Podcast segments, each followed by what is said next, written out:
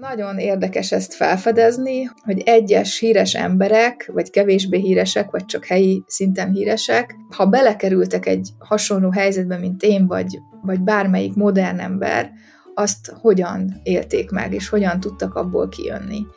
És ez, ami engem nagyon-nagyon motivál, hogy minél több ilyen élethelyzetet felfedezzek, megismerjek, meglássam azt, hogy hogyan boldogult az illető, és eznek a néhány elemét esetleg a saját életemre, vagy a modern emberek életére is alkalmazhassam. Sziasztok! Üdvözlök mindenkit a Megoldok Podcast Dog Story című műsorában. Üdv a fedélzeten! Én Imre Kandó Eszter újságíró vagyok. A Megoldok podcastot és a megoldok.hu oldalt azért indítottam el, hogy legyen egy hely, ahol a jó megoldások vannak a középpontban. Itt a Dogsztorikban azt keresem, mi az az emberi hozzáállás, ami segít megoldani a nehéz helyzeteket. A mai Dogsztorikban Kis Eszter idegenvezetővel beszélgetek. Ahogy az első adást Márton Fizsuzsával tavaly ősszel vettem fel, hogy Eszterre is jó régen, még 2022. novemberében interjúztam. És érdekes párhuzam még, hogy időközben neki is megjelent egy könyve. Esztert a Hello It Firenze Facebook oldaláról ismerhetitek sokan, az oldalnak ma már több mint 15 ezer követője van, és ahol nem csak Firenze, Toszkána látnivalóiról mesél, hanem magáról is, saját élményeiről, tapasztalatairól, fejlődéséről. Emiatt figyeltem fel rá én is, majd írtam róla egy cikket a force.hu-ra, és végül hívtam meg ide is a műsorba, a Dogsztorikba. Röviden bemutatom Eszter karrierjét, mielőtt elkezdenénk vele az interjút. Szegeden született, angol szakon végzett, szülővárosában és Budapesten járt egyetemre – Pár év tanítás után egy amerikai cégnél helyezkedett el, és itt ismerkedett meg olasz férjével. Az ő munkája miatt később Firenzébe költöztek. Eszter az első pár évben kisfiúkkal otthon volt, Firenze nevezetességével kikapcsolódásként kezdett el megismerkedni.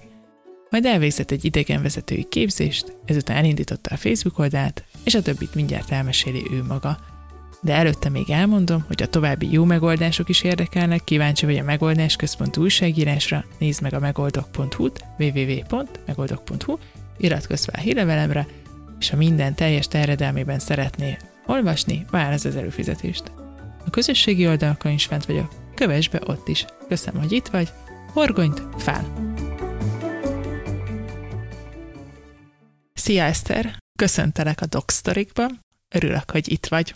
Köszönöm ezt a meghívást, nagyon örülök, hogy itt lehetek. Az idegenvezetőkről gyakran él az a kép, és bennem is ez van, hogy mindig olyan jókedvűek, meg közvetlenek, és rólad is ez sugárzik így a közösségi médiában, meg már beszéltünk korábban is, hogy belül is ilyen vagy, így éled meg ezeket a találkozásokat? Hú, hát örülök neki, hogy ez a kép alakul ki benne, benned rólam, és igen, én, én azt gondolom, hogy ha nem így lenne, akkor észrevetted volna, ugyanis, ahogy már a legutóbbi beszélgetésünkkor említettem, hogy az embereknek van egy nagyon klassz kis radarjuk, hogy kiszűrik azokat az embereket, akik nem hitelesek, vagy egy image próbálnak eladni, és valójában a valóság az nem ez. Így aztán én, ha azon kapom magam, hogy valami olyasmit szeretnék írni, ami belül, nem belülről jön, vagy ami nem aktuális számomra, vagy ami engem nem foglalkoztat, akkor, akkor inkább nem írok róla, vagy inkább nem szólalok meg abban a témában. Viszont igyekszem inkább előhozni azokat, amik viszont hitelesen jönnek belőlem.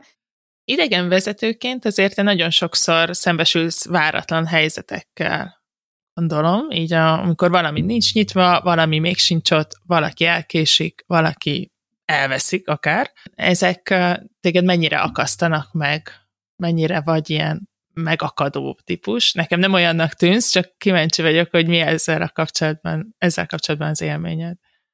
Amikor dolgozom, akkor egyetlen egy cél lebeg a szemem előtt, és valahogy ebbe az energiába mm, fürdök meg teljesen, hogy a vendég elégedetten távozzon, hogy ez az egész róla szóljon, ez neki legyen jó.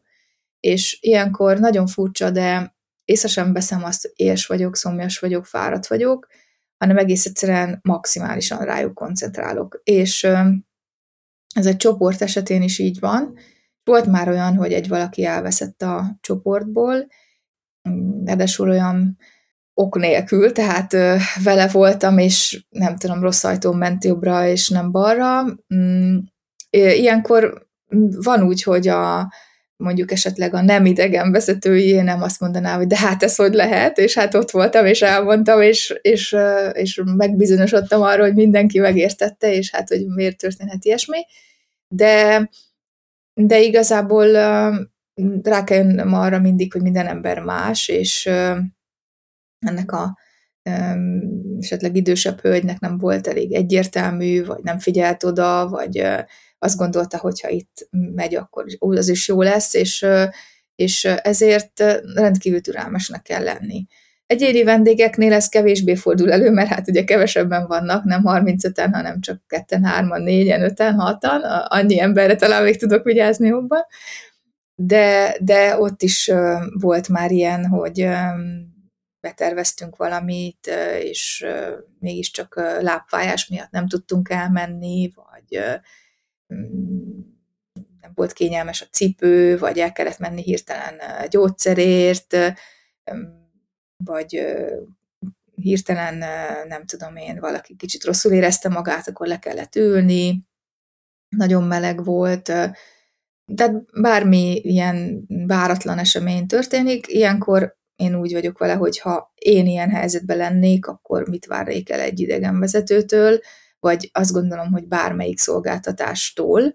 Elsősorban azt várnám el, hogy, a, hogy az én um, jól létemet biztosítsa, és az másodlagos, hogy, hogy most az ő fejében milyen terv volt a városnézéssel kapcsolatban.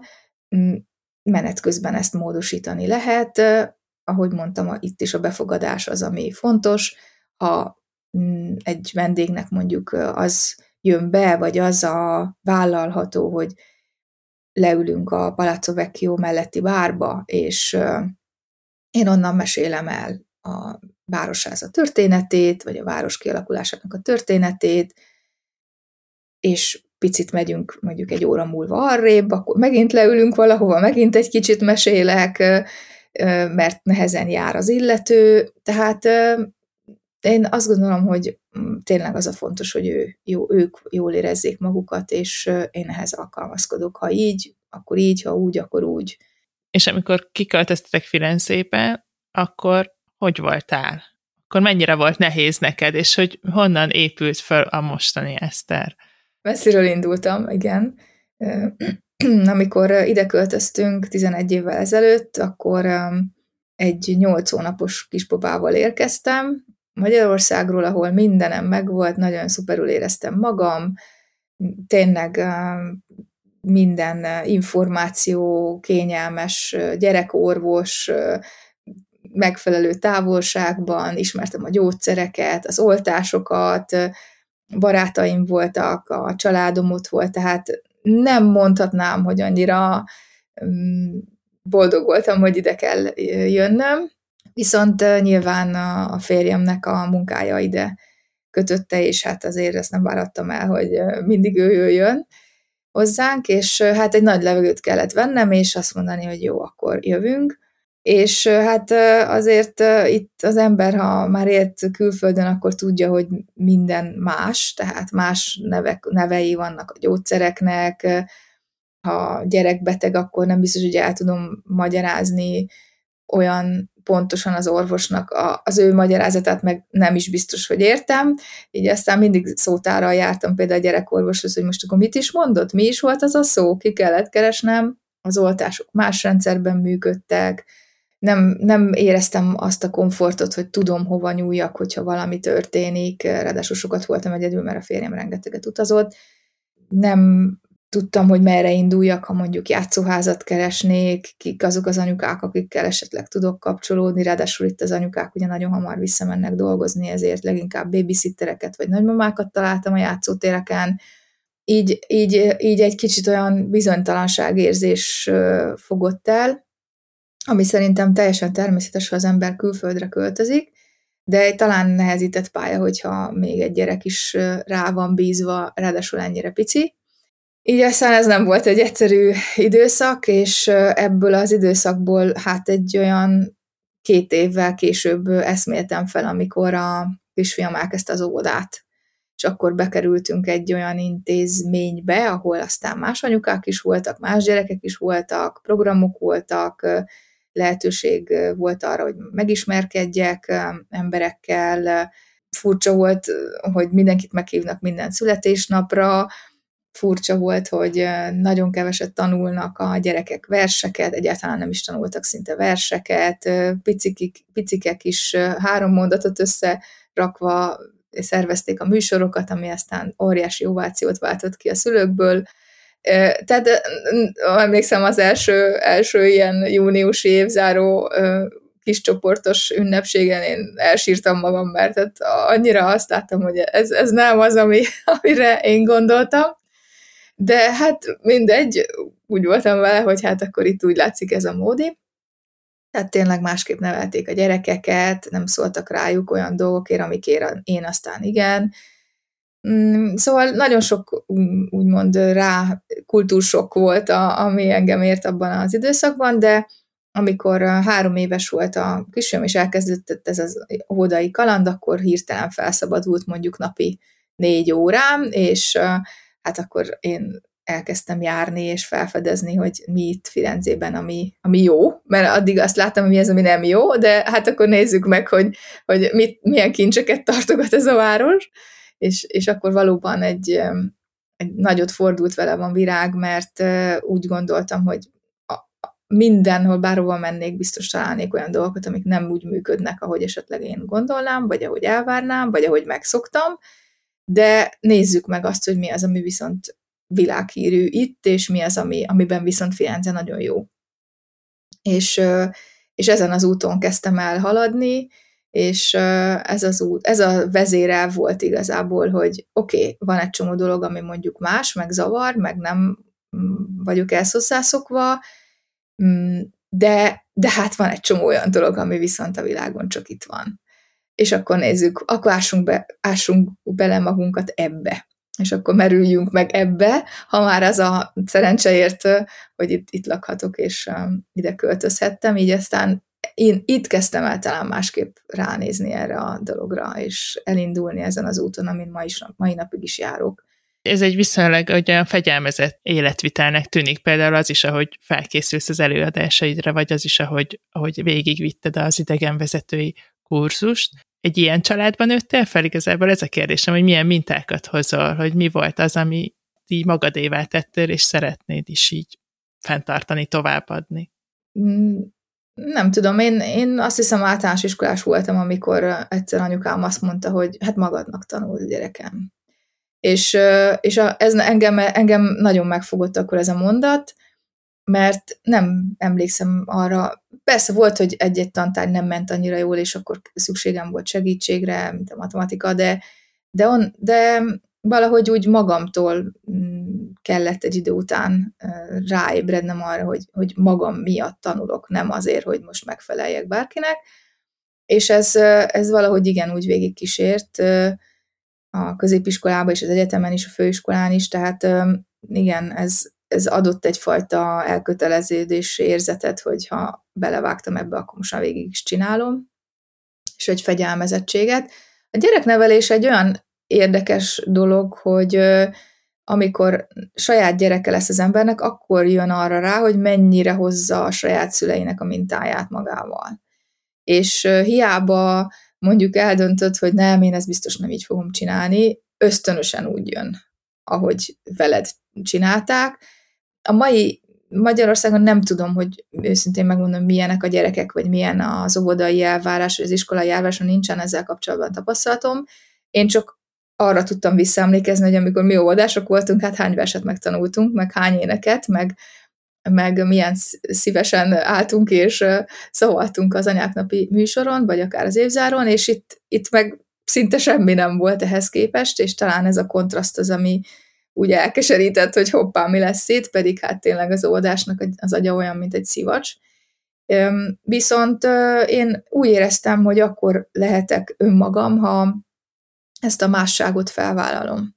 Ezt a mm, nem olasz, mm, vagy nem a hétköznapokban látott mintát követem, és állok erre át csak azért, hogy mert mások így csinálják, hanem úgy éreztem, hogy, hogy ez a gyerekünknek is hozzáad, hogyha esetleg én a saját magam által jónak gondolt, magammal hozott egy másik országból, társadalomból el mm, örökölt úton vezetem őt, és ez is azért idő volt, mire, mire ezt, ez megérett bennem, hogy én ezt felvállaljam, hogy én más vagyok, és ez a másság, ez, ez nem egy negatívum, hanem ez egy pozitívum, akár ma, saját magamnak, akár a gyerekemnek. És már a férjemmel sem biztos, hogy mindenben egyetértünk, vagy egyetértettünk a gyerekneveléssel kapcsolatban, de talán az engem igazol, hogy minden egyes tanár, akivel leülök mai napig is fogadórára, azzal kezdi, hogy, hogy Filippo educatissimo, tehát nagyon jól nevelt gyerek, és én szerintem ez annak is köszönhető, hogy én akkor nem, akkor felmertem ezt vállalni, hogy igenis lehet, hogy a többi anyuka nem szól rá a gyerekre, ha ezt vagy azt csinálja, de én igen. Neked az életedben ki volt rád így legnagyobb hatása, vagy ki Mm, többen voltak rám nagy hatással, még a gimnazista mm, időszakomra visszagondolva bekerültem egy nagyon aktív mm, református közösségbe, és egész egyszerűen elvarázsolt az, hogy egész másképp látták a világot, mint ahogy én a környezetemben láttam, és hát abban az időszakban szerintem az ember eléggé elveszett, hogy hogyan is élje az életét, kamaszként, tinédzserként, pályaválasztás, ilyesmi, és, és az nekem nagyon, engem nagyon megfogott az a, az a, az a gondolkodásmód, ahogy, ahogy ebben a közösségben egy, egymást mennyire kedvelték, közösséget építettek, befogadóak voltak, és, és nem egy, egy rideg egyházi úgymond csoportot rejtett ez a közösség, így aztán ők mindenképpen a, a, a szívem csücskei voltak akkor, meg a mai napig is. Aztán, aztán a férjemnek a, az jelenléte, vagy a betoppanása az életemben nagyon sokat változtatott a kisvilágomon, a valóságom körülbelül ekkora volt. Én nagyon picike, és, és hát ő, aki az egész világot körbeutazta, és nagyon sokféle emberrel találkozott, és mindenféle dolog megtörtént vele, az ő valósága pedig hatalmas volt, így, így ebbe, ebbe úgy elveszni, meg bele csodálkozni, ez, ez részese lenni, ez, ez, ez fantasztikusan nagy változás volt számomra, megtanulni egy új nyelvet, megismerni egy új országot, ez, ez mindenképpen egy, egy óriási nagy változás volt. Illetve hát most a vállalkozóvá válásnak az útján éreztem azt, hogy túl kicsi vagyok én ehhez, hogy segítség nélkül én ezen az úton elinduljak, és egész egyszerűen ismeretlen volt ez a dolog, hiszen előtte alkalmazottként dolgoztam, mindig megmondták, hogy mit csináljak, én meg megcsináltam, itt pedig hát nem mondta meg senki, hogy mit csináljak, hanem nekem kellett volna kitalálni, és elkezdtem foglalkozni önfejlesztéssel, tudatossággal, nyitott lettem arra, hogy megtaláljanak ezek a üzenetek, ezek a, az előadó könyvek, filmek esetleg, mert éreztem, hogy a, az eddigi életemben ezekre a kérdésekre nem voltak válaszok, vagy nem, nem találtam még magam ilyen helyzetben, hogy ezekre a kérdéseimre a meglévő információim alapján válaszoljak. Így ez is egy új világot nyitott meg számomra. Itt, itt természetesen a vállalkozásnak minden egyes rétege, a, a szolgáltatásnak a minősége, a versenytársak, a pénzzel való kapcsolat, a vendégeknek a igényeinek kielégítése, tehát nyilván ez sok oldalú, és hát ezen az úton járok még most is, tehát nem fejeződik ez be pikpak, hanem, hanem ez egy folyamat de azt gondolom, hogy az volt még egy olyan, egy olyan fordulópont, amikor, amikor bizonyos emberek hatással voltak rám. És amikor elakadsz, bármilyen területen is az életben, hova nyúlsz első körben? Hú, hát ennek a mm, tudatosságban való mm, jártasságnak vagy tanulásnak az eredménye az, hogy rájöttem, hogy a válasz a kérdés. Tehát hogyha olyan helyzetbe kerülök, amire nem tudom a választ, vagy nem értem, vagy mint például a, most ez a kevesen jelentkeztek az online kurzusra című vekengésem, akkor, akkor kérdéseket szoktam feltenni, és megkérdezem magamat, hogy na akkor most ez biztos, hogy igaz, hogy kevesen jelentkeztek. Ez mit tehetnék még azért, hogy esetleg többen jelentkezzenek? Mi az, amin változtathatok? Mit üzen ez nekem? Tehát nem feltétlenül a, jönnek rögtön ezek a válaszok, lehet, hogy csak egy idő után, egy fél év után jövök arra rá, hogy mi az irány, de, de a kérdések azok, azok nyitnak egyfajta teret, és ebben a térben megérkezhetnek a válaszok.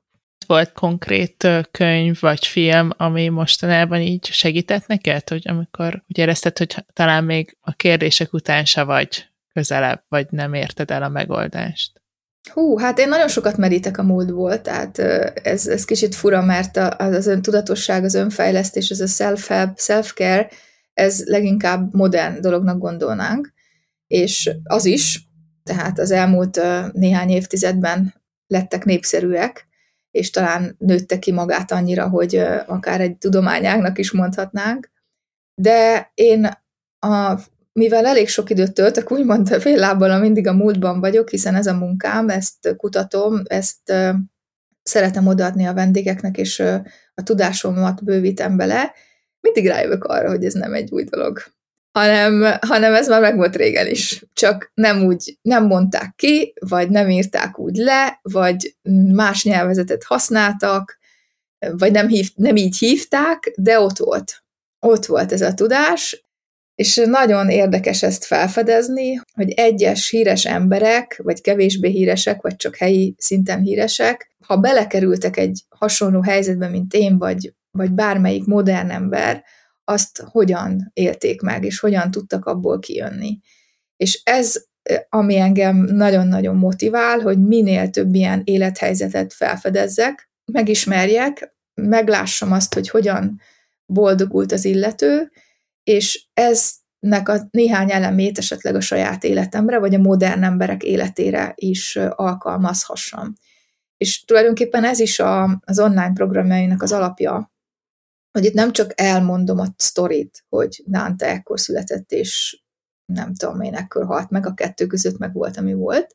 Nem, egy info, nem csak egy informatív előadás, hanem szeretem belefűzni azt, hogy őt egy őt vagy bármelyik más szereplőt egy húsvérembernek tekintsünk, aki, akinek ugyanolyan problémái voltak, mint nekünk.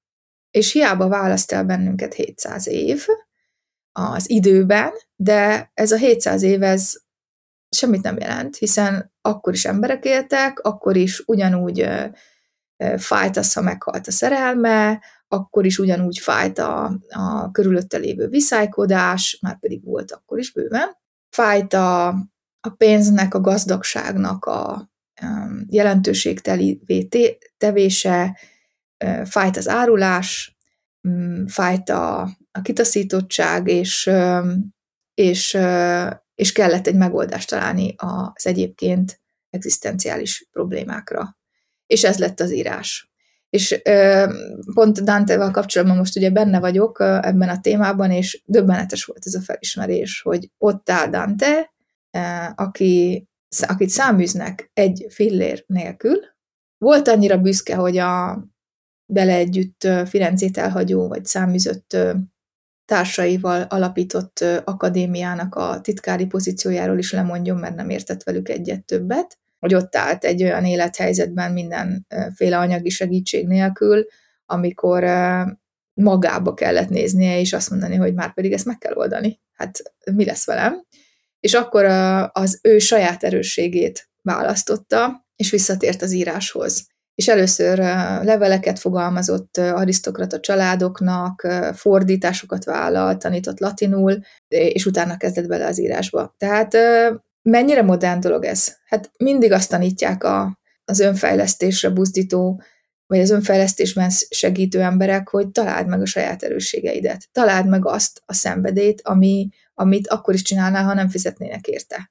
Mert ez lesz a kulcs. Mert ez lesz az a pont, az a gomb, ami elindít téged, és mész akkor is, hogyha a körülmények nem ideálisak. És ezt Dante 700 évvel ezelőtt nem hogy megfogalmazta, hanem élte. És ezek azok a példák, amik, amik engem motiválnak, hogy igenis ezeket már az emberek megtették jóval korábban, és sokkal nehezebb helyzetekben, mint mondjuk amilyenekben most vagyunk. De említhetném Michelangelo-t is, aki rengeteg kritikának, rengeteg támadásnak, irigykedésnek volt kitéve, és egy ilyen helyzetben is tudta önmagát vállalni, és, tud, és azt mondta, hogy nem érdekel, én megyek tovább, és bárki bármit mondhat rólam. Kis videódban említetted, hogy bár a reneszánsz mondjuk fővárosában élsz, neked mégis a középkor a kedvenc korszakod. Miért? Hú, hát ez nehéz meg, megfogalmaznom, hogy miért. Valahogy mm, nem tudom, Eszter, veled előfordult-e már, hogy amikor sétálsz egy, egy bizonyos helyen, akkor megelevenedik előtted a múlt, és látod a szereplőket, és látod a, a hétköznapi életet. Ez velem többször előfordult. Nem szeretnék látó lenni, vagy semmi ilyesmilyen képességeim nincsenek, egész egyszerűen szerintem csak a, a, a tanulás, a, a folyamatosan egy kicsit a múltban lét az, ami kivetődik ilyenkor, de, de elképesztően érdekes az, amikor ott állok mondjuk egy, egy fafeszület előtt, ami mondjuk 800 éves, és azon gondolkozom, hogy te jó ég ez alatt a 800 év alatt mennyi minden történt és ez a fafeszület itt mennyi mindent láthatott. Hány ember tapos, tapogathatta meg, hány ember imádkozott alatta, hány ember akarta a tűzre dobni, hány szú kezdett el bemászni a belsejébe, és, és egyébként az az ember, aki megfaragta, és aki ráfestette, a, amit éppen ráfestett, az mit gondolhatott, mi volt a célja. Én ezt, én ezt nagyon izgalmasnak találom, azért, mert nagyon másképp gondolkoztak akkor az emberek, és az ő hétköznapjaik, az ő szokásaik, ezek szerintem lenyűgözően izgalmasak. Csak egész egyszerűen szeretnék minél többet megtudni erről a korszakról, mert ez az a korszak, ami a legtöbbször szólít meg. És a legtöbbször, ha ilyesmi környezetbe kerülök, akkor akkor valahogy olyan, mint ha szeretne velem kapcsolatba lépni, de még egyszer mondom, semmilyen médium képességeim nincsenek,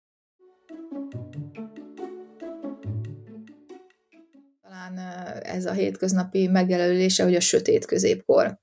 És ez egyáltalán nem igaz, és hogy, hogy miért nem igaz, az er, arra nagyon sok példa van, nagyon sok minden történt, amiről nem is gondolnánk, de, de igen, egy egész más világról van szó. Tehát természetesen az emberek problémái, a betegségek, a csalódások, a szívügyi problémák, ezek megvoltak, ugyanúgy, ahogy Dante idejében, a Dante életében is, ugyanakkor a hétköznapi életük az nagyon más volt, mint a miénk. És engem ez érdekelt, hogy, hogy milyen egy olyan élet, amikor, amikor nem gondolkoznak azon az emberek, hogy hogy valósítsák meg önmagukat, hanem azon gondolkoznak, hogy hogyan éljék túl azt a napot, amiben éppen vannak.